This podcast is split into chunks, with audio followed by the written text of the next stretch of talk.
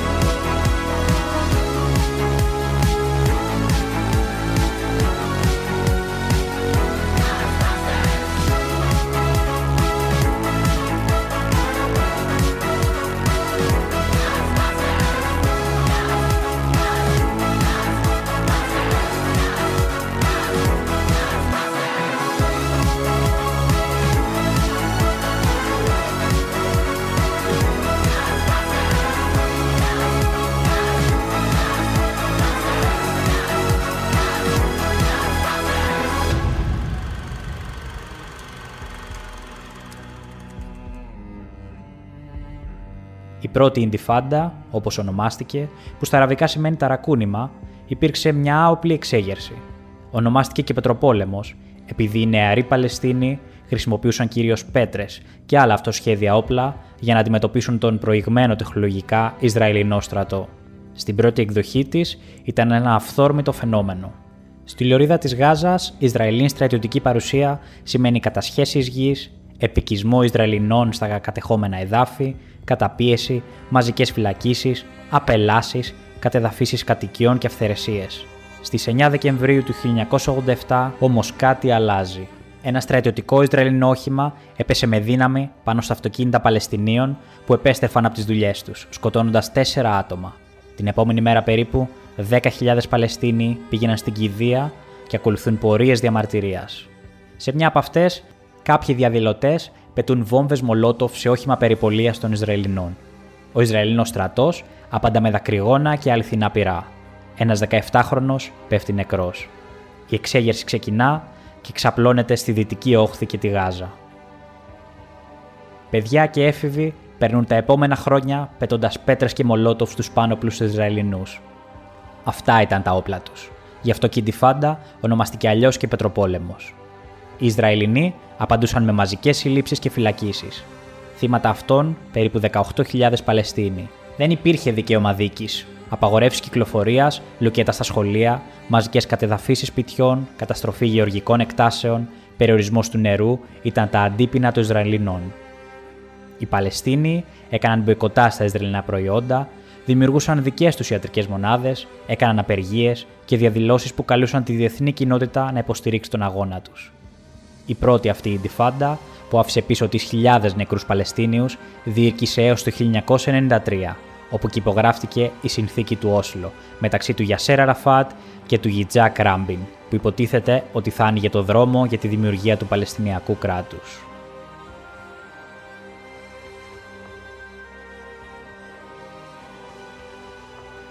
Η 15η Μαΐου σηματοδοτεί την εκτόπιση περισσότερων από 700.000 Παλαιστινίων μετά τη δημιουργία του κράτους του Ισραήλ το 1948.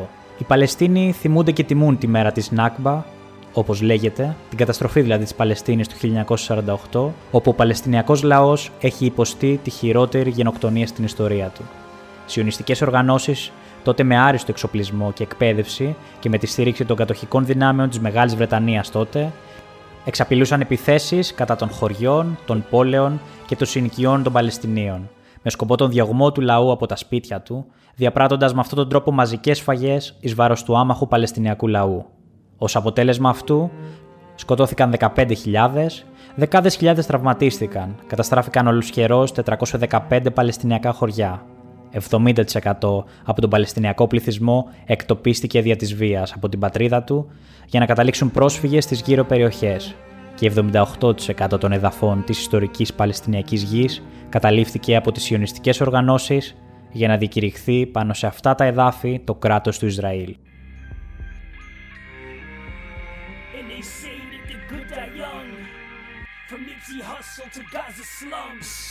Fuck colonialism. Yeah, I don't fuck with Israel or apartheid.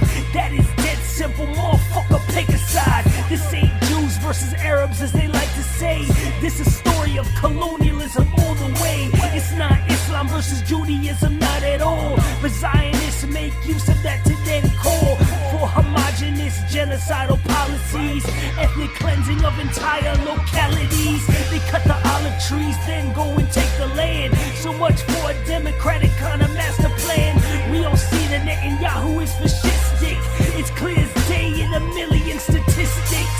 But the ones who died, they more than just that. They're human beings, they all had a name to be attached. A story of a life, a story of some dreams, a story of humanity that seldom ever sees. Not back then, it still is now. The catastrophe still needs to be brought down.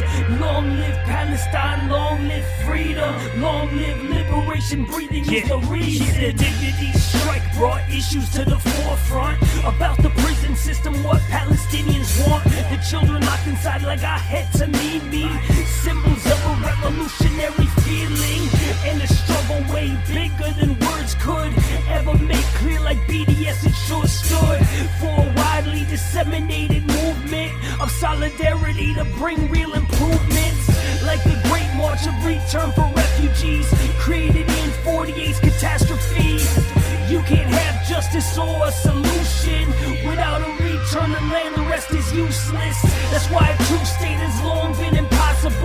Cause Israelis have a will to simply take it all. It ain't anti Semitism to oppose this. The hardened Zionist shit, you don't know it. It was not brought back then, it still is now. The catastrophe still needs to be brought down. Long live Palestine, long live freedom, long live liberation. Breathing is the reason.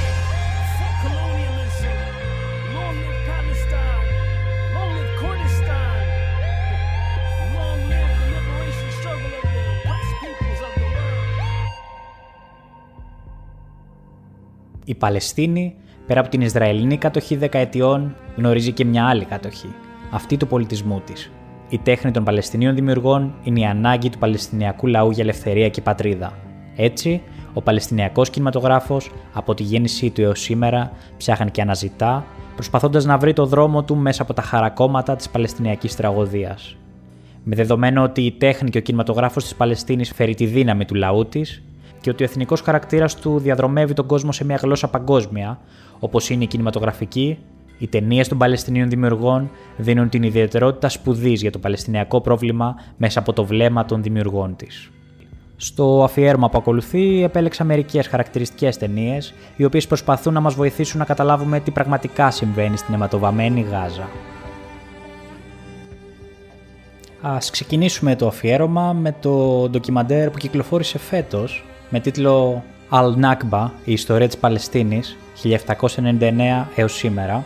Ένα ντοκιμαντέρ χωρισμένο σε τέσσερα μέρη, της σκηνοθέτηδος Rowan Damon, το οποίο κυκλοφόρησε στην 72η θλιβερή επέτειο της Nakba και μάλιστα προβλήθηκε στη χώρα μας από την ε, πρεσβεία του κράτους της Παλαιστίνης στις 11 Μαΐου του 2020 μέσα από τη σελίδα της στο Facebook. Η αρχική ιδέα ήταν να γίνει μια ανοιχτή προβολή του ντοκιμαντέρ, ωστόσο λόγω της απροσδόκητης επίθεσης της πανδημίας του κορονοϊού, η πρεσβεία της Παλαιστίνης τροποποίησε τα σχέδιά της. Την εκδήλωση την άνοιξε ο ίδιος ο πρέσβης, ο οποίος είπε χαρακτηριστικά θα ήθελα να επαναλάβω την πεποίθησή μου ότι οποιοδήποτε καταπιέζει άλλους δεν μπορεί ποτέ να είναι ο ίδιος ελεύθερος. Το εν λόγω ντοκιμαντέρ μπορείτε να το βρείτε online στο διαδίκτυο και το συνιστώ ανεπιφύλακτα, καθώς παρουσιάζει όλο το χρονικό του ταλαιπωρημένου αυτού λαού.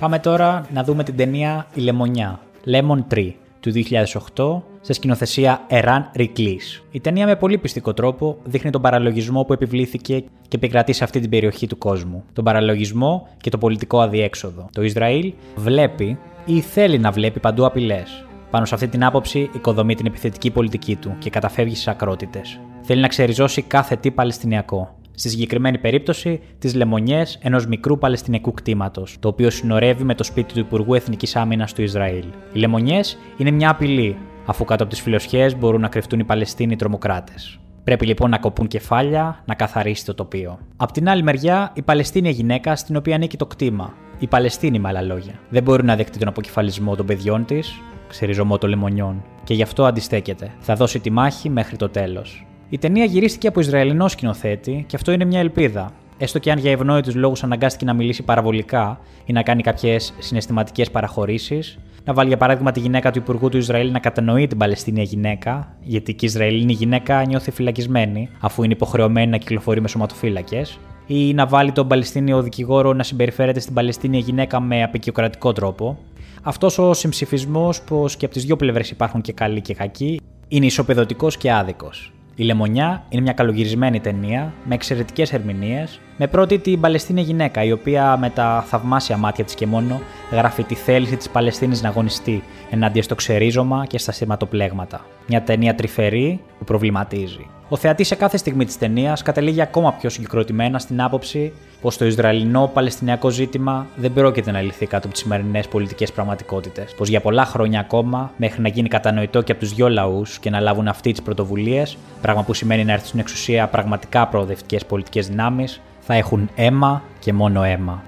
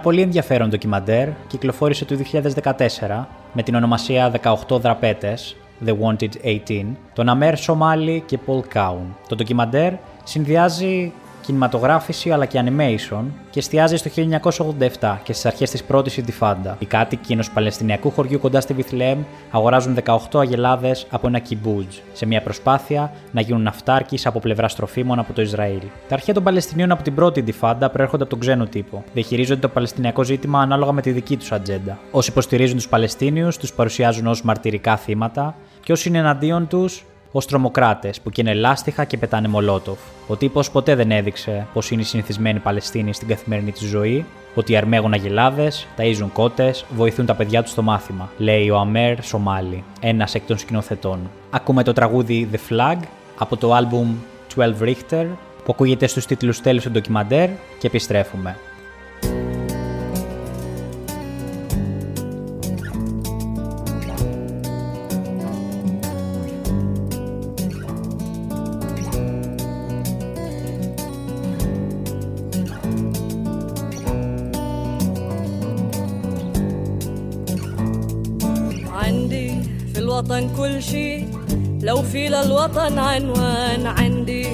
الوطن جدران. أعلى من البلد أنا عندي للعلم ألوان. لو في للوطن عنوان. كان العلم مدفون بعيون وجيوب وقلوب خزقة من الشوق. كان العلم مدفون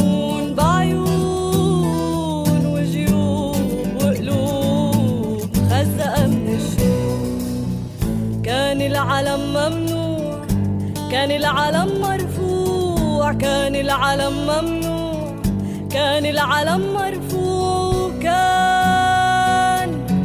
كان العلم مرفوع. عسلوك الكهرباء بالسر والليل يشهد للعلم كان العلم مرفوع. عسلوك الكهرباء بالسر والليل يشهد للعلم كان العلم ممنوع كان العلم مرفوع كان العلم ممنوع كان العلم مرفوع كان للعلم ألوان وكان للعلم ألوان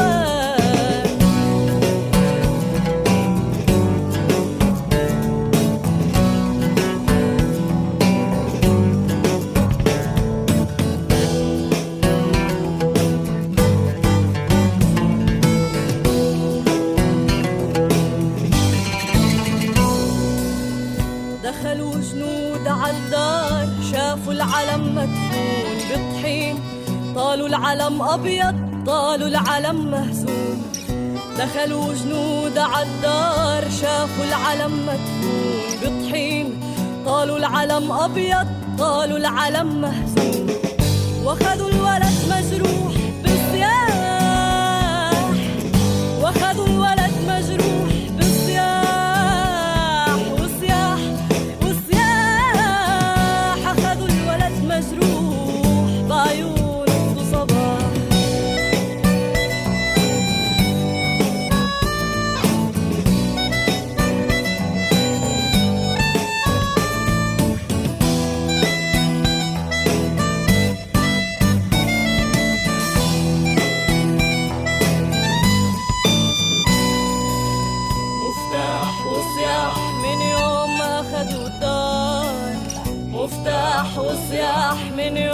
الدار مفتاح وسياح من يوم ما هدوا الدار. مفتاح وسياح من يوم ما نسفوا الدار. قالوا الجيران بتهون أصل السجن لرجال بتهون بتهون عمر السجن ما طال. قالوا الجيران بتهون أصل السجن لرجال بتهون بتهون عمر السجن ما طال. دخلوا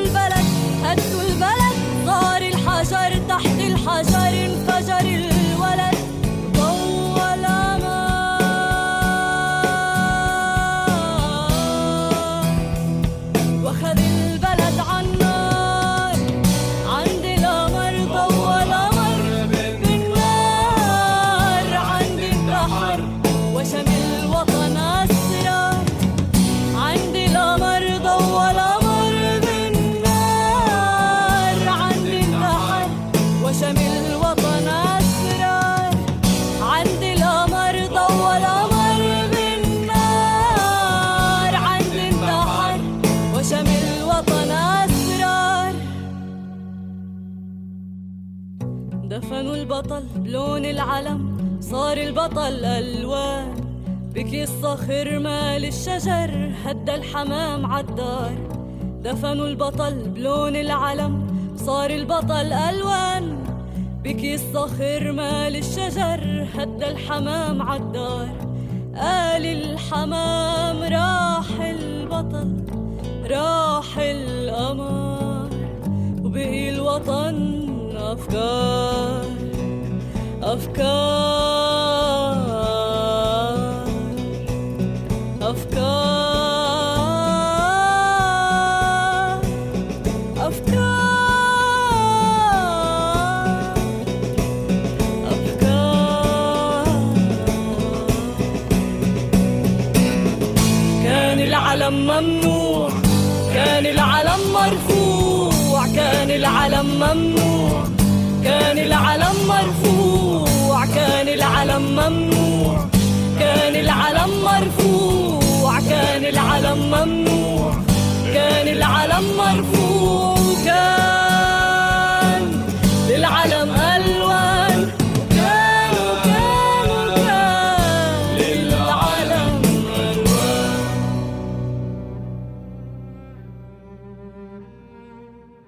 Ακολουθούν οι ταινίες The Grade του 2015, τον Arab και Tarzan Nasser, αλλά και το The Eyes of a Thief του 2014 της Nazwa Nazar. Στην πρώτη, παρακολουθούμε 13 διαφορετικές γυναίκες να εγκλωβίζονται σε ένα Ινστιτούτο Μορφιάς μετά από την έκρηξη βίας που ξεσπά στο δρόμο, ανταλλάσσοντας κομικούς διαλόγους και κουτσομπολιά, αλλά και μερικούς από τους βαθύτερους φόβους τους. Το Degrade ή Degradé Πρόκειται για ένα συγκινητικό φιλμ και αποτελούσε την επίσημη συμμετοχή στην εβδομάδα κριτικής του Φεστιβάλ Κανών, αποσπώντας εξαιρετικές κριτικές, ενώ απέσπασε και τη Χρυσή Αθηνά του 21ου Διεθνούς Κινηματογράφου Φεστιβάλ της Αθήνας Νύχτες Πρεμιέρας. Στην ταινία Τα μάτια του κλέφτη της Ναζουάρ Ναζάρ, παρακολουθούμε τον Ντάρεκ μετά από 10 χρόνια φυλάκισης να βγαίνει από τη φυλακή και κουβαλώντας ένα επικίνδυνο μυστικό να ψάχνει την κόρη του στην πολιτικά ταραχώδη Παλαιστίνη. Το όνομα της ταινίας αναφέρεται στην εγκαταλελειμμένη κοιλάδα ανάμεσα στην περιοχή της Ραμάλ και της Ναμπλούς. Στην περιοχή παρουσιάζονται ληστείες με αποτέλεσμα η Βρετανική κυβέρνηση να φτιάξει αστυνομικό σταθμό για να προστατεύσει τους ταξιδιώτες. Οι Βρετανικοί στρατιώτες παραμένουν έρημοι πλέον εκεί, αλλά οι Ισραηλινοί τους χρησιμοποίησαν για να στήσουν ένα μόνιμο σημείο ελέγχου της περιοχής. Μέρο τη ταινία βασίζεται σε αληθινά γεγονότα που έγιναν το 2002 στην Ραμάλα τη Παλαιστίνη. Η Νάζο Αρναζάρ προσπαθεί μέσω του κινηματογράφου να σπάσει το κατεστημένο. Χωρί πολιτικέ δηλώσει, παρουσιάζει πω είναι στην πραγματικότητα οι κατακτητέ που κλέβουν γη και νερό στη χώρα τη. Η ταινία αποτελούσε την επίσημη πρόταση τη Παλαιστίνη για το Όσκαρ καλύτερη ξενόγλωση ταινία το 2015. أخبرنا أستاذي يوما عن شيء يدعى الحرية فسألت الأستاذ بلطف أن يتكلم بالعربية. هل هي مصطلح يوناني عن بعض الحقب الزمنية؟ أم أشياء نستوردها أم مصنوعات وطنية؟ فأجاب معلمنا حزنا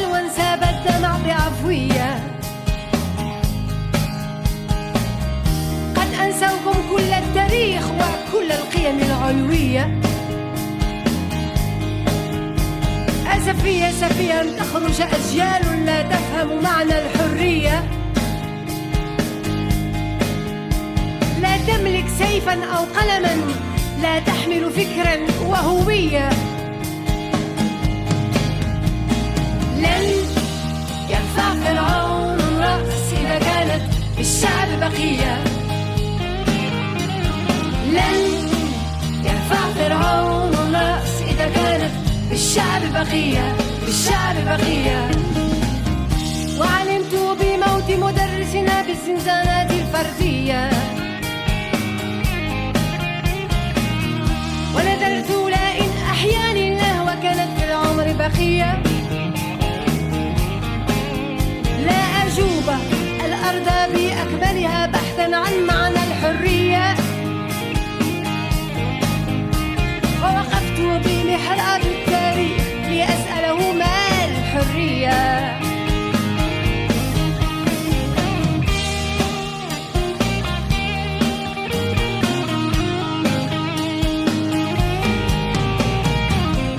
الحرية لا تستجدى من سوق النفط الدولية. والحرية لا تمنحها هيئات البر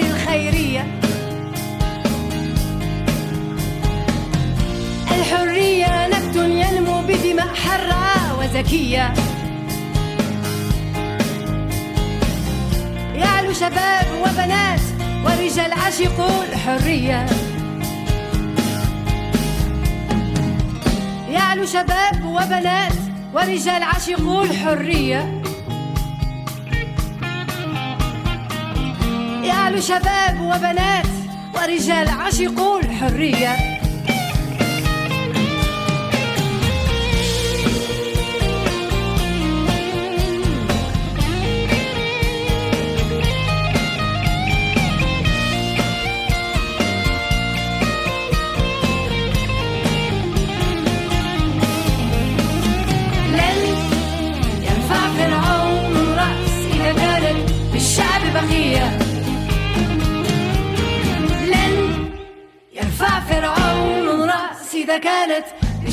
barrière, échats de barrière.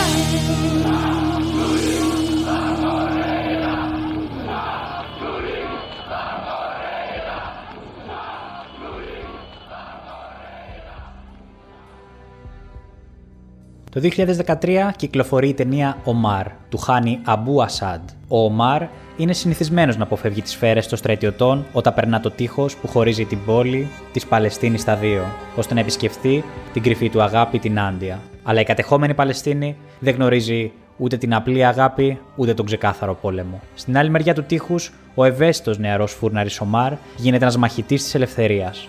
Οι συνθήκες θα τον οδηγήσουν να έρθει αντιμέτωπος με οδυνηρές επιλογές για τη ζωή και στο δίλημα να τιμήσει την πατρίδα του, βάζοντας σε δεύτερη μοίρα τη γυναίκα της ζωής του. Όταν όμως ο Ομάρ συλλαμβάνεται, μετά από μια δολοφονική και θανατηφόρα πράξη αντίστασης, θα βρεθεί μπλεγμένος σε ένα παιχνίδι γάτας και ποντικιού μέσα στη στρατιωτική αστυνομία του Ισραήλ. Η καχυποψία και ο φόβος της προδοσίας απειλούν να κλονίσουν την εμπιστοσύνη του Αμάρ στους συνεργούς και παιδικούς του φίλους Αμτζάν και Τάρεκ. Ο Τάρεκ είναι παράλληλα τόσο ο αρχηγός της επίθεσης για την οποία κατηγορείται ο ηρωά μας, όσο και ο στρατευμένος αδελφός της αγαπημένης του Νάντια. Τα αισθήματα του Αμάρ δεν αργούν να γίνουν τόσο διχασμένα όσο και το Παλαιστινιακό τοπίο. Το μόνο σίγουρο είναι πως οτιδήποτε κάνει είναι εξαιτίας της αγάπης του για την Νάντια. Μια συγκινητική ιστορία αγάπης με φόντο τη διχοτομημένη Παλαιστίνη και ήρωες δύο νεαρούς, η αγάπη των οποίων πέφτει θύμα του πολέμου, των μυστικών υπηρεσιών του Ισραήλ με τις οργανώσεις για την απελευθέρωση της Παλαιστίνης. Η ταινία του Χάνι Αμπου Ασάντ τιμήθηκε με το βραβείο Ένα Κάποιο Βλέμμα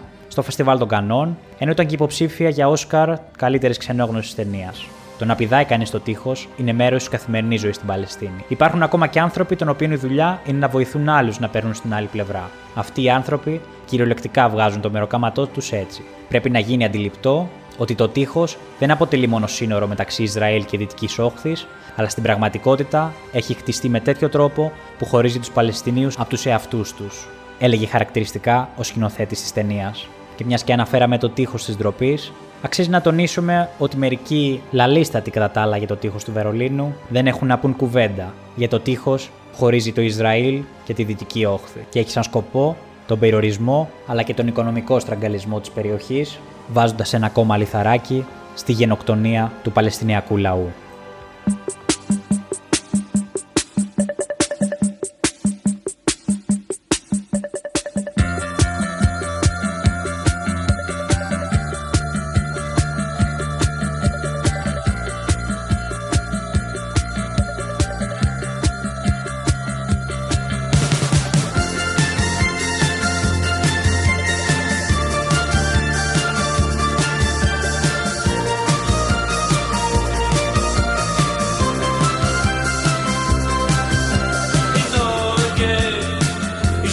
instead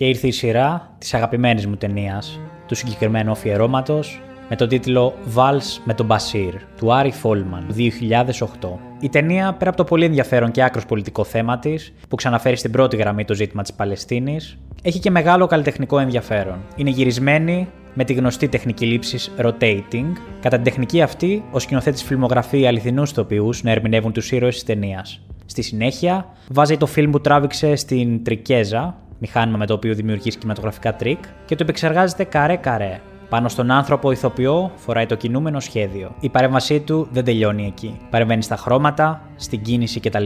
Στο Βαλς Οι ολόσωμες κινούμενες φιγούρες με την αργή διακοπτόμενη ανθρώπινη κίνηση και οι αλλοιωμένοι χρωματικά νεκροί χώροι δημιουργούν μια σπάνια δραματική ατμόσφαιρα, η οποία κάνει ακόμα πιο τραγικά τα γεγονότα που εκτυλίσσονται στην οθόνη. Η σκηνή δε του Βαλς του Μπασίρ είναι σχεδόν αδύνατο να αποδοθεί με τόση δύναμη από πραγματικούς ηθοποιούς. Το λεπτό και άψογα καλλιτεχνικό σχέδιο που απεικόνιζε τον Μπασίρ με απελπισμένες και τραγικές κινήσεις του χορού μετέφερε μεγάλα συναισθήματα. Με κόπο ο θεατής μπορεί να συγκρατήσει τα δάκρυά του. Το τρίμερο 15-17 Σεπτέμβρη του 82 οι Λιβανικές φασιστικές παραστρατιωτικές οργανώσεις, κατά από την καθοδήγηση και τη βοήθεια του Ισραήλ, έσφαξαν πάνω από 3.000 Παλαιστίνιους πρόσφυγες που διέμεναν στα δύο μαρτυρικά στρατόπεδα της Σάμπρα και της Ατήλα στη Βηρητό. Σχεδόν το 80% των σφαγιασμένων ήταν παιδιά, γυναίκες και ηλικιωμένοι. Η συγκεκριμένη πράξη έχει καταγραφεί από την ιστορία στις πιο μαύρες σελίδες της. Ο Άρη Φόλμαν στην ταινία του μιλάει για το παραπάνω επεισόδιο και κατατοπίζει τον θεατή με εξαιρετικό τρόπο. Ακολουθώντας τη φόρμα του φιλμ νουάρ,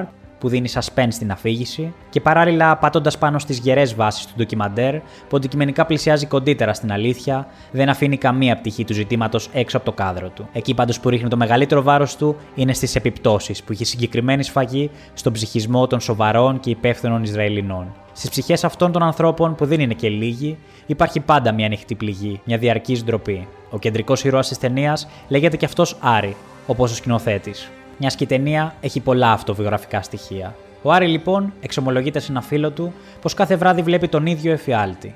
26 αγριεμένα σκυλιά τον κυνηγούν, σαν τις ερηνίες. Κατέληξε πως ο εφιάλτης έχει να κάνει με τη θητεία του στο Ισραηλινό στρατό στον πρώτο πόλεμο του 80 του Λιβάνου. Ο Άρη όμως δεν έχει την παραμικρή θύμηση από αυτόν τον πόλεμο. Η συνείδησή του έχει διαγράψει αυτό το κομμάτι της ζωής του. Από μόνος του αδυνατεί να βάλει μια τάξη στη σκέψη του, να επαναφέρει σε λειτουργία τη μνήμη του. Για να βρει την αλήθεια, την ηρεμία του ίσως, πλησιάζει έναν ένα τους φίλους του που υπηρέτησαν μαζί στο στρατό και που στο μεταξύ έχουν σκορπιστεί και μέσα από τις συζητήσεις που έχει μαζί τους προσπαθεί να βρει την απάντηση στον εφιάλτη του, στον εφιάλτη της περιοχής.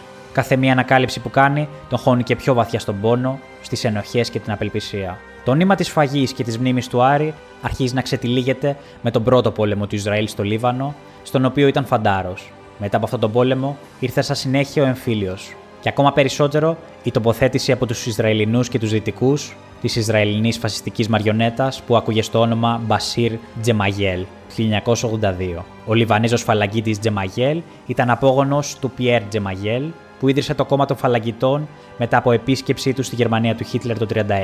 Κατά τη διάρκεια της ορκομοσίας του Τζεμαγέλ, ένας ισχυρός εκρηκτικός μηχανισμός δολοφονεί τον μόλις εκλεγέντα πρωθυπουργό. Η δολοφονία του άνοιξε τον ασκό του αιώλου και έλυσε τα χέρια των Ισραηλινών, οι οποίοι έτσι κι αλλιώς είχαν καταλάβει 40 χιλιόμετρα κατά μήκος των συνόρων. Με αφορμή λοιπόν τη δολοφονία, τα γεράκια του Ισραήλ αποφασίζουν να καταλάβουν ολόκληρο τον νότιο Λίβανο και το πράττουν. Στο μεταξύ, πριν τη δολοφονία, πάνω από 11.000 στρατιώτες της Συρίας και της PLO, υπακούγοντα σε διεθνή συμφωνία, έχουν αποχωρήσει από το Λίβανο, ο οποίος τώρα πια βρίσκεται στα χέρια και στο έλεος του Ισραήλ. Αυτή η κατάσταση επισφραγίστηκε με τη σφαγή της Σάμπρα και της Ατήλα. Είναι όμως ιστορική η ταινία; Είναι και τέτοια. Κυρίως όμως είναι μια εκβαθέων εξομολόγηση ενός Ισραηλινού για το αποτρόπιο αυτό έγκλημα και τις τύψεις που έφερε στην ψυχή του και στις ψυχές των τίμιων και σοβαρών Ισραηλινών. Παράλληλα, όπως είπαμε και στην αρχή, είναι ένα εξαιρετικό καλλιτεχνικό έργο. Ένα έργο που συνδυάζει τις νέες τεχνολογίες στον κινηματογράφο με την καλή ποιότητα και το καλό γούστο.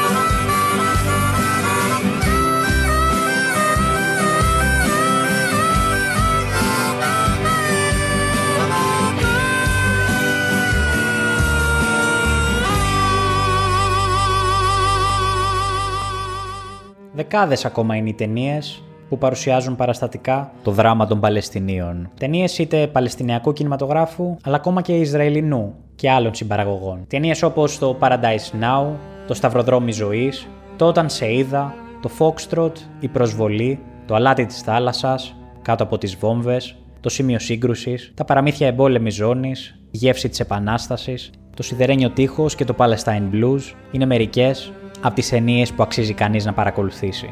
Η καταπίεση, η κατοχή, η φτώχεια, η ανεργία και οι συνεχείς προσβολές, κομμάτι της καθημερινότητας των Παλαιστινίων, περιγράφονται σε αυτές τις ταινίες πολύ γλαφυρά.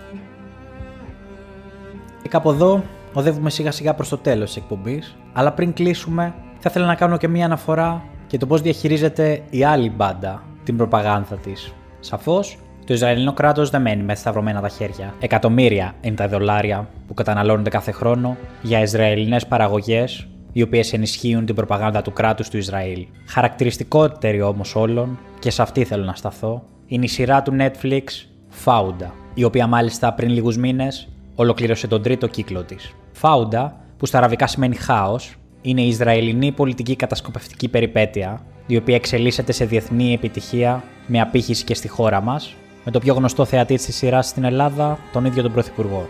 Αργά, αλλά σταθερά αυξάνονται οι αναφορές σε ελληνικά sites, όχι μόνο στη συγκεκριμένη σειρά, αλλά και σε άλλες παραγωγές που έχουν τη σφραγίδα του Ισραήλ, όπως το The Spy, το Hostages και πολλές άλλες. Και είναι διαθέσιμες κυρίως στην πλατφόρμα του Netflix. Ο πρώτος κύκλος του Fauda προβλήθηκε το 2015 στο Ισραήλ και ύστερα από ένα χρόνο ξεκίνησε η προβολή του στο Netflix. Το περιεχόμενο της σειράς περιγράφεται από το IMDb με το μότο Οι ανθρώπινες ιστορίες και στις δύο πλευρές της σύγκρουσης Ισραήλ-Παλαιστίνης. Στο Fauda, οι διάλογοι είναι στα αραβικά και στα εβραϊκά. Στην εξίσωση της επιτυχίας, η ίδια η πραγματικότητα βάζει ορισμένους παράγοντες από μόνη της. Δίπλα ασφαλώς στο marketing των παραγωγών, είναι και η αυξημένη ανησυχία και το ενδιαφέρον για την κατάσταση στην ευρύτερη περιοχή μας, καθώς και το γεγονός ότι οι ίδιες εξελίξεις στη Μέση Ανατολή έχουν δημιουργήσει αγορά κινηματογραφικών παραγωγών. Δεν πρέπει επίσης να μας διαφεύγει ότι αυτή την περίοδο έρχεται να υλοποιηθεί και η λεγόμενη Συμφωνία του αιώνα, το σχέδιο ΙΠΑ Ισραήλ για το Παλαιστινιακό, το οποίο όχι μόνο δεν κατοχυρώνει ανεξάρτητο Παλαιστινιακό κράτο, αλλά διαιωνίζει και θωρακίζει την Ισραηλινή κατοχή.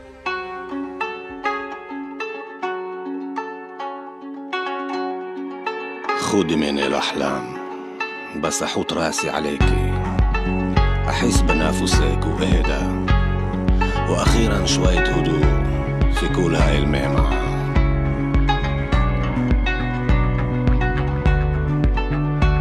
מנסים למצוא מקלט הלילה, כל זמן לידך. מנסים זה רק אני והמכונית, הלילה קל להיות בודד. מנסים למצוא מקלט הלילה, כל זמן להיות שקט. מדי פעם מדמיין لازم باوصل مهما يلا فوت النوم حبيبي. فوت النوم أخوي بكرة راح يكون منين بكرة الشمس تشرق والقمر يغيب والعالم جديد من روح. يلا فوت النوم حبيبي. فوت النوم أخوي بكرة راح כל השאנס תשרור כמה יבוא אליי שתיד מנור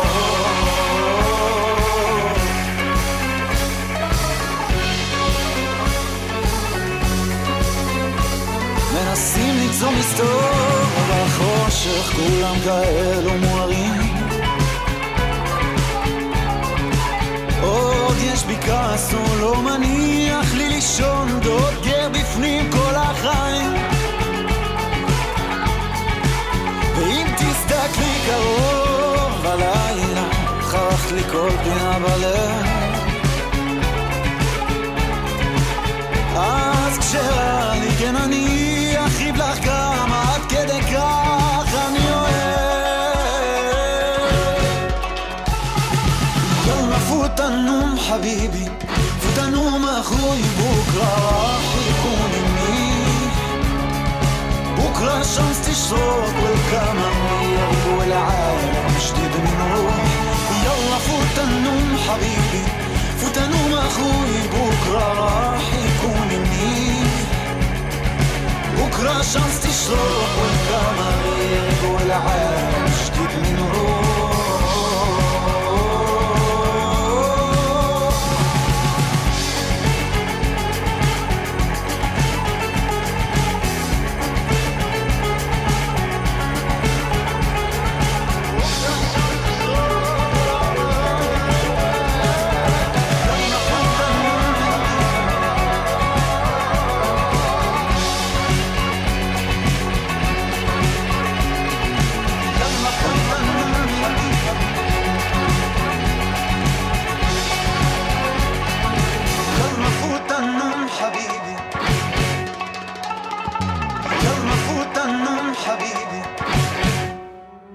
σειρά Φάουντα ουσιαστικά δραματοποιεί την εξωτερική πολιτική του Ισραήλ. Αφενός έχοντας να αντιμετωπίσει το ρεύμα αλληλεγγύης που διαρκώς τρέφουν οι λαοί, όπως και ο ελληνικός για τον Παλαιστινιακό λαό, και αφετέρου εξοικειώνοντας το κοινό με μεθόδους, ενέργειες και δρόντες, όπως οι υπηρεσίες ασφαλείας των κρατών, που δικαιολογημένα και σωστά δεν έχουν την καλύτερη φήμη, γιατί έχουν χρησιμοποιηθεί για τα πιο βρώμικα σχέδιά τους. Η δημιουργή της σειράς μόνο τυχαίοι δεν είναι. Ο σεναριογράφος Αβι Ισαχαρόφ είναι Ισραηλινός δημοσιογράφος που χρόνια κάλυπε το Παλαιστινιακό και τη Μέση Ανατολή για μεγάλα Ισραηλινά και διεθνή ΜΜΕ. Μαζί με τον Λιόρ Ραζ, που πρωταγωνιστεί, είναι η δημιουργή της σειράς. Αξίζει να σημειώσουμε μάλιστα ότι ο Λιόρ Ραζ, ο Ντόρον στη σειρά, ήταν και ο ίδιος πράκτορας μυστικής υπηρεσίας του Ισραήλ και όπως είναι γνωστό από την πείρα και την ιστορία αυτών των υπηρεσιών, μια φορά πράκτορας, πάντα πράκτορας. Σύμφωνα με δημοσιεύματα, ανάμεσα στους συμβούλους για τη σειρά είναι και στελέχη των μονάδων ασφαλείας του Ισραήλ. Η υπόθεση της σειράς ακολουθεί μια ομάδα της Sinbad, της Γενικής Υπηρεσίας Ασφαλείας του Ισραήλ, τα μέλη της οποίας μιλούν αραβικά για να μπορούν να διεισδύσουν και να δρουν αποτελεσματικά σε μυστικές επιχειρήσεις εντός και εκτός Παλαιστίνης. Στον τρίτο κύκλο, μάλιστα, η ομάδα επιχειρεί στη λωρίδα της Γάζας. Στη σειρά θα δει κανείς άπειρες σκηνές βασανιστήριων, εκτελέσεων, παρακολουθήσεων Παλαιστινίων, χρηματισμού πολιτικών και άλλων εκβιασμών κάθε είδους που διακόπτονται από την περιγραφή των ισχυρών δεσμών ανάμεσα στα μέλη της ομάδας της Sinbad, δεσμοί που διέπονται από την αφοσίωση στην υπηρεσία και στους σκοπούς της. Ο τρόπος με τον οποίο προβάλλονται όλα αυτά έχει αποτελέσει αντικείμενο κριτικής στην αρθογραφία διεθνών αλλά και Ισραηλινών ΜΜΕ. Στη σειρά, επιχειρείται με απροκάλυπτο τρόπο από τη μία η αγεωγραφία της κτηνοδίας του Ισραήλ σε βάρος του Παλαιστινιακού λαού, μαζί με τη συκοφάντηση μέχρι εσχάτων των Παλαιστινίων και το δίκαιο αγώνα τους για τον τερματισμό της Ισραηλινής κατοχής. Σε διεθνή ΜΜΕ, το Founder παρομοιάζεται με το Homeland, τη σειρά του Fox, που πέρα από άλλες πλευρές βασικά εξαγνίζει τη δράση των μυστικών υπηρεσιών των ΗΠΑ σε κάθε γωνιά του πλανήτη. Ο τηλεθεατής που δεν γνωρίζει την πορεία των βασάνων του Παλαιστινιακού λαού για πάνω από 70 χρόνια, το μόνο που παίρνει παρακολουθώντας τη σειρά είναι πως η Παλαιστίνη είναι ένας λαός που ανεξήγητα μισεί τους Ισραηλινούς που το μόνο που κάνει είναι να περγάζεται πως θα δολοφονήσει αθώους Ισραηλινούς στρατιώτες και μυστικούς πράκτορες, πως ο αγώνας του για την απελευθέρωσή του είναι ένα άθροισμα τρομοκρατικών ενεργειών ή μια μάταιη υπόθεση. Με λίγα λόγια, γίνεται αναστροφή της πραγματικότητας. Αναστροφή του θήτη και του θύματος. Συκοφαντείται ο δίκαιος αγώνας ενός ολόκληρου λαού για το δικαίωμά του να ζει ελεύθερος και κυρίαρχος στην πατρίδα του. Δίνεται άλοθη και δικαιολογείται το διαρκές έγκλημα του Ισραήλ και των συμμάχων του. Είπα και Ευρώπης ενάντια στον Παλαιστινιακό λαό. Πώς περιγράφεται αυτό με τα λόγια του Άβη Ισαχαρόφ, σεναριογράφο της σειράς; Πήραμε τους καλούς και τους κάναμε κακούς. Πήραμε μετά τους κακούς και τους κάναμε καλούς. Κάτι που μπέρδεψε τους θεατές, αλλά ταυτόχρονα κέντρισε την περιέργειά τους για την άλλη πλευρά. Αξίζει να αναφέρουμε κάποια σταθερά χαρακτηριστικά και των τριών κύκλων, που είναι τα εξής. Οι Παλαιστίνοι είναι έτοιμοι να προδώσουν τα πάντα ανάλογα με τα ανταλλάγματα που τους προσφέρουν. Οι άψογα εκπαιδευμένοι πράκτορες του Ισραήλ αντιμετωπίζουν ένα μπουλούκι τρομοκρατών, ακόμα και τζιχαντιστών, όπως παρουσιάζονται, που μοναδικός τους οδηγός είναι ένα θρησκευτικό, προπατορικό μίσος για το Ισραήλ. Το βασικό όμως που νομιμοποιείται δια της αποσιοποίησης της σειράς δεν είναι άλλο από την κατοχή Παλαιστινιακών εδαφών από το Ισραήλ. Η κατοχή αποτελεί μια λεπτομέρεια. Δεν υπάρχουν τείχος, επικισμοί, κατεδαφίσεις οικισμών Παλαιστινίων και φυσικά δεν υπάρχουν οι σκηνές της καθημερινής κατοχής. Αντίστοιχα, λάμπουν δια της απουσίας τους οι σύμμαχοι του Ισραήλ, όπως το ΝΑΤΟ, η ΗΠΑ και η Ευρώπη. Στην καθημερινή κτηνοδία που επιχειρείται έναντι του Παλαιστινιακού λαού, η σειρά θέλει να βάλει το θεατή στη θέση του κτίνους. Να χάνει το δίκαιο και το άδικο ανάμεσα σε ένα λαό που υποφέρει και σε αυτούς που τον ποτίζουν αίμα και ερπίστριες εδώ και 70 χρόνια. Να ταυτίζεται με την πλευρά που είναι απέναντί του στην πραγματική ζωή. Στην πραγματική ζωή, όπου έχει πολλά περισσότερα να μοιραστεί με τον Παλαιστινιακό λαό και το δίκαιο αγώνα του. Σε αυτή που μπορεί να χρηστεύσει και την πιο καλοπληρωμένη και καλογυρισμένη προπαγάνδα.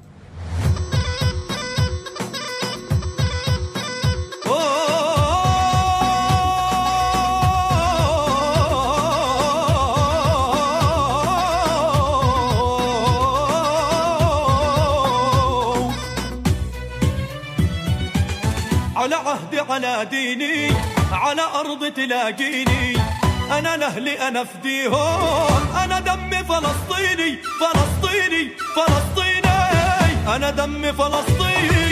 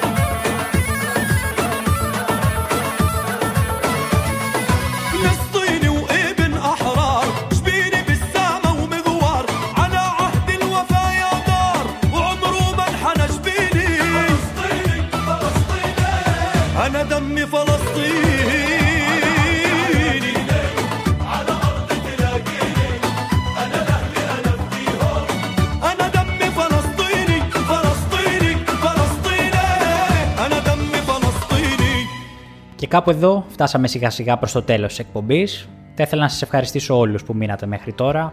Ανανεώνουμε το ραντεβού μας. Καλώς εχόντων των πραγμάτων για την επόμενη Τετάρτη. Τις εκπομπές μας τις ακούτε live από το σταθμό Νίκο Στέρεο, τις Τετάρτες στις 10 το βράδυ και μετά μπορείτε να τις βρείτε ηχογραφημένες στο Mixcloud του σταθμού, στην ενότητα αρχείο του site, αλλά και στο κανάλι Ταλέπορος στο YouTube. Επίσης, από αυτή τη βδομάδα, τις εκπομπές μας μπορείτε επίσης να τις βρείτε και σε μορφή podcast στο Spotify και σύντομα στο Google Podcasts. Μέχρι την επόμενη φορά, να περνάτε καλά και να βλέπετε ταινίες. Γεια χαρά σε όλους.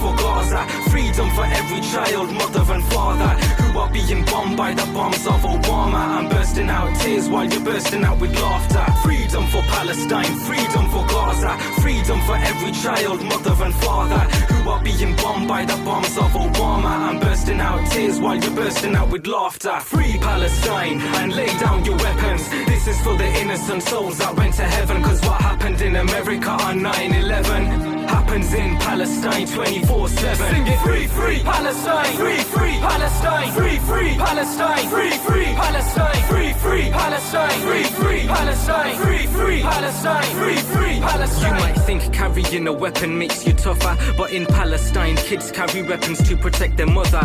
I don't mean guns or bombs, I mean stones. They throw them at tanks, but the tanks crush their bones. They shoot against unarmed people with guns and drop bombs on moms right in front of their sons. So why import Israeli products? I would deport them. Killing the innocent, I will never support them. The Zionists and Jews are different types of people. The Jews ain't bad, but the Zionists are evil. Even the rabbis know the Zionists are crazy. We take life for granted, but they're killing newborn babies. Freedom won't be achieved until they feel the same pain. Palestinians shower tears pouring down like rain. Every word is a fact, not one was an opinion. When I say free Palestine, I'm talking for billions. Free Palestine and lay down your weapons. This is for the innocent souls that went to heaven. Cause what happened in America on 9 11 happens in Palestine 24 7. Sing it free, free Palestine, free, free Palestine, free, free Palestine, free, free Palestine, free, free Palestine, free, free Palestine, free, free Palestine, free, free Palestine. Israel is funded by many, including Obama. Then to say that the bigger threats came from Osama, that's not true.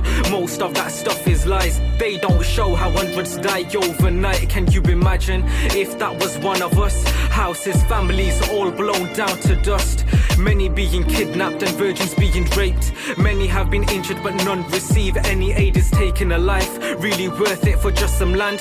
Those who drink from Starbucks surely don't understand. More Israeli goods being sold means more weapons, more bullets tackle Palestinians every second. Freedom won't be achieved until they feel the same pain. Palestinians shower tears pouring down like rain. Every word is a fact, not one was an opinion. When I say free Palestine, I'm talking for billions. Free Palestine and lay down your weapons. This is for the innocent souls that went to heaven. Cause what happened in America on 9 11 happens in Palestine 24 7. Sing it. Free, free Palestine, free, free Palestine, free, free Palestine, free, free Palestine, free, free Palestine, free, free Palestine, free, free Palestine, free, free Palestine.